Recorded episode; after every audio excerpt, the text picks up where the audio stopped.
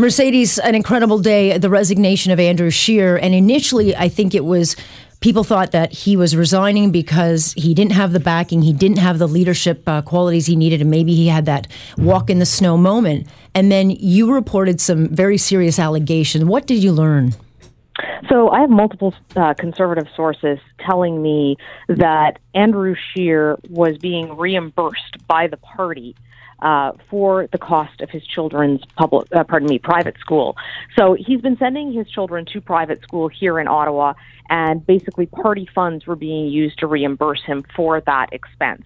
Uh, and I have multiple sources telling me that that was not an expense that the party fund was aware uh, was receiving money, that they had not signed off or approved on it being used for his children's private school, and that this created a, a huge ruckus within the party, demands for his resignation, uh, demands for the party president's resignation. Today, of course, Andrew Scheer stepped down and resigned. Um, I can tell you that his office is saying that, that there's there's this is false uh, that it was because he had family obligations and because they were concerned uh, about the strain it was putting on the family. All the things he said when he stood up in the House of Commons, and I have no doubt that those things are true as well. It is very, very tough to go through a leadership race like that, uh, pardon me, an election like that. It's very tough uh, to go through the kind of attacks and backstabbing that he has since that. But again, I have multiple sources who are telling me that there was outrage inside the party uh, and inside the Conservative Fund in particular, which is all of the money, when they found out that the Conservative leader was being reimbursed for the cost of his children's private school which uh, takes the story in a totally different uh, direction because if the allegations are true, this would be considered, I think, a theft. Does this then turn into a criminal matter? I don't. I don't know. Um, I don't know that there's anything uh, in terms of that, and I wouldn't want to comment on it. All we know at this point is that I have multiple sources who are telling me they're not happy with the fact that the fund didn't know, that people who sit on the conservative fund are outraged that they were not aware of this, uh, or that's what the, the sources are saying that they were not aware of this, um, and that that really blew up and imploded within the last few days inside the party, in part because there is the concern about the public facing what people are saying and how they're presenting themselves and the private facing. And if you're saying, I'm the average everyday person and I understand it, but you're getting help paying for your children's private school, you have a real problem there in terms of credibility. Um, and I know that there's a lot of people inside the Conservative caucus who I've been hearing from who are very angry right now. Well, I bet they are. Uh, because it's a betrayal, if it's true, uh, of everything that the, that he said he stood for. I mean, first you had the citizenship issue, you had these issues of trust and mistrust on the campaign trail, but this would be a loss of trust by the donors. And donors had already been saying that they would not put any money into the party as long as he was leader. And so there's going to be a huge problem for the party in gaining trust.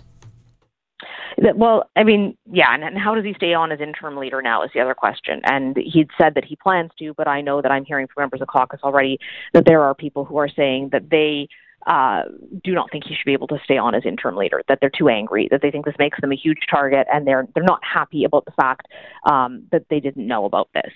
So, you, you, what happens in terms of that immediate future as well as the further future? Um, the resignation today was a surprise. We were not expecting that resignation. I'd started to hear some buzzing in Ottawa last night that there was something on Andrew Scheer. That's when we started digging into the story to try to find out was it true that he was potentially not. I was told he would not last until Christmas. Um, there was not a sense it would be quite this imminent, um, but the sources I was talking to were implying to me that it was something significant enough that they believed it was completely unsurvivable as leader. Um, and then this morning we were able to confirm with multiple sources that story about um, the use of party funds or him being reimbursed with party funds to pay for uh, part of his children's private school education. No question, there are many working against Andrew Scheer. There are a couple of grassroots uh, campaigns working against him to oust uh, him. So there are a lot of people with very sharp knives uh, that you know could have and would have and will ver- be very happy that he is gone, at least from the leadership position. There was certainly lots of people with the knives out for him. Lots of people who said they were going to find a way to get rid of him one way or another. Um, is that where this came from? uh, initially, it's well, somebody who knew about this uh, word got out, and it was a pretty tightly held uh, piece of information. Considering, uh, allegedly, according to sources, the people sitting on the fund themselves didn't even know that the money was going to this, um, and I've talked to a couple of people who were aware of, of what was happening and very uncomfortable with it. So it's it's a real problem for him, and um, it's a problem for the party as well. Now, the the upside from some of the sort of party perspective on this is that those who wanted to get rid of Andrew Scheer wanted to do it sooner rather than later mm-hmm. so they could start the search for a new leader. That has now happened. But obviously, uh, this is very damaging. And, and once this was evident, um, people who I've spoken to inside the party who were aware of this story and said that uh, people in the party were demanding his resignation who knew about it before it broke, saying, look, we've got to get him out before the story breaks, because if the story breaks, it will force his resignation. Um, they're saying that this was a, a key element in that. Okay, so now we've got a deputy leader, Leona Alleslev. You know, 14 months ago, she was a liberal. Does that mean she takes over? Is she going to be the one that has to rebuild and pull this party together? Well, he's still the interim leader.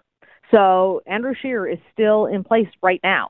Whether he can stay in that place as the interim leader until the leadership competition is the big question. But it's it's still in his hands at this point, and then they will choose a new leader at the leadership convention. And uh, we're still trying to get information on exactly what that's going to look like, when it's going to happen, um, how fast can they do it, all those kinds of questions now. And you can imagine all those campaigns that were kind of sniffing around and kicking the tires to see if maybe they might run are going into high gear right Absolutely. now. Absolutely. Well, there's not just blood in the water. There's blood and chum and every other morsel you could eat. I mean, they will move very quickly. And if these allegations uh, you know, when they start to surface, it would be very difficult for him to stay on much past today or tomorrow. Uh, right, we'll see. Um, it's interesting to me that his office is still trying to deny that his resignation was in any way leaked to this information, um, that it was somehow a decision that he suddenly made, when in fact the pressure had seemed less in previous days than it did for the weeks before, when they had insisted that it, he absolutely was going to stay on until April. Um, to my knowledge, this information coming forward was the only thing that has changed. There could be a lot more I don't know about. Um, but certainly, we were kind of commenting in Ottawa that the criticism seemed to have died down, and then suddenly he stands up and resigns today. Right. And so the question then becomes who's going to take over? Because you know, if if the Trudeau side are, are looking at this like a great opportunity, I mean, to get a new leader in now is actually a really good thing for the Conservatives and could be very bad news for Mr. Trudeau. But there are a number of names that will uh, start floating around. Uh, uh, there'll be Rona Ambrose. There will be. Uh, um, Erin O'Toole, of course. There will be Peter MacKay, who would be the obvious because he speaks the, probably the best French, um, and maybe a Brad Wall. Who do you see uh, coming into the fray of, of trying to grasp at leadership? Um, well, I mean, it could be Erin O'Toole. He's the name that's been kicked around a lot. It could be Peter MacKay. It could be uh, a whole lot of people who've been looking at Pierre Poilievre, Michelle Rempel. Uh, we'll find out because now those campaigns will actually have to come forward into fruition, and we'll have to figure out um, who's sort of just talking about running and who's seriously considering running. Right, and, and, there is though the, the the risk of a split in the party. I mean, there is still a social conservative branch of the party. There's no question that whoever's the new leader would have to be a progressive, bring it more to the center, and therefore there's a threat to the party that someone like a Brad Trost could come in and split this party.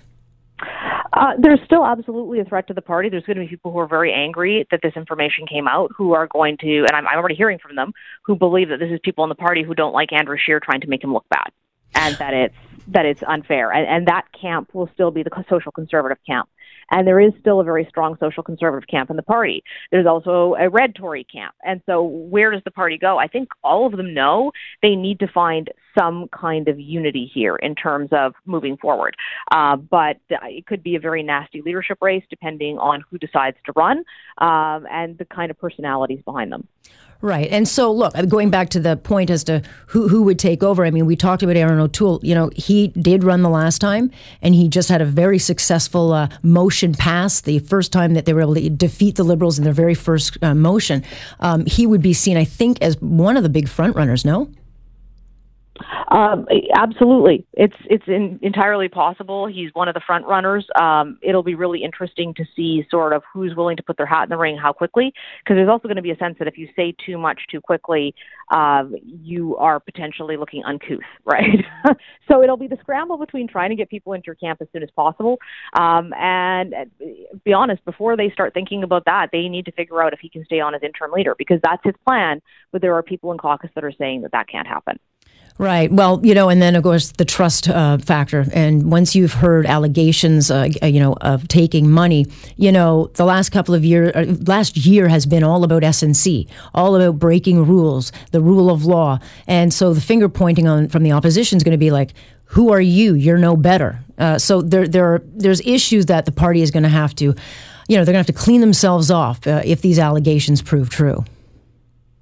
Yeah, it'll, and, and we'll have to see. I mean, what exactly, how was the money being used? Where did the money come from? How much? Uh, we don't have answers to that kind of stuff yet. And so that will clarify it too as well. Mercedes, just before we let you go, what do you make of the comment that Mr. Scheer made when he, he announced his resignation, when he talked about family concerns? Oh, I think that those are true. Um, I, I think that it's very hard on a family, and, and whatever you think of somebody politically or their views, it doesn't matter if it's the Scheers or the Trudeaus. Um, it's very tough. It's really tough on the kids.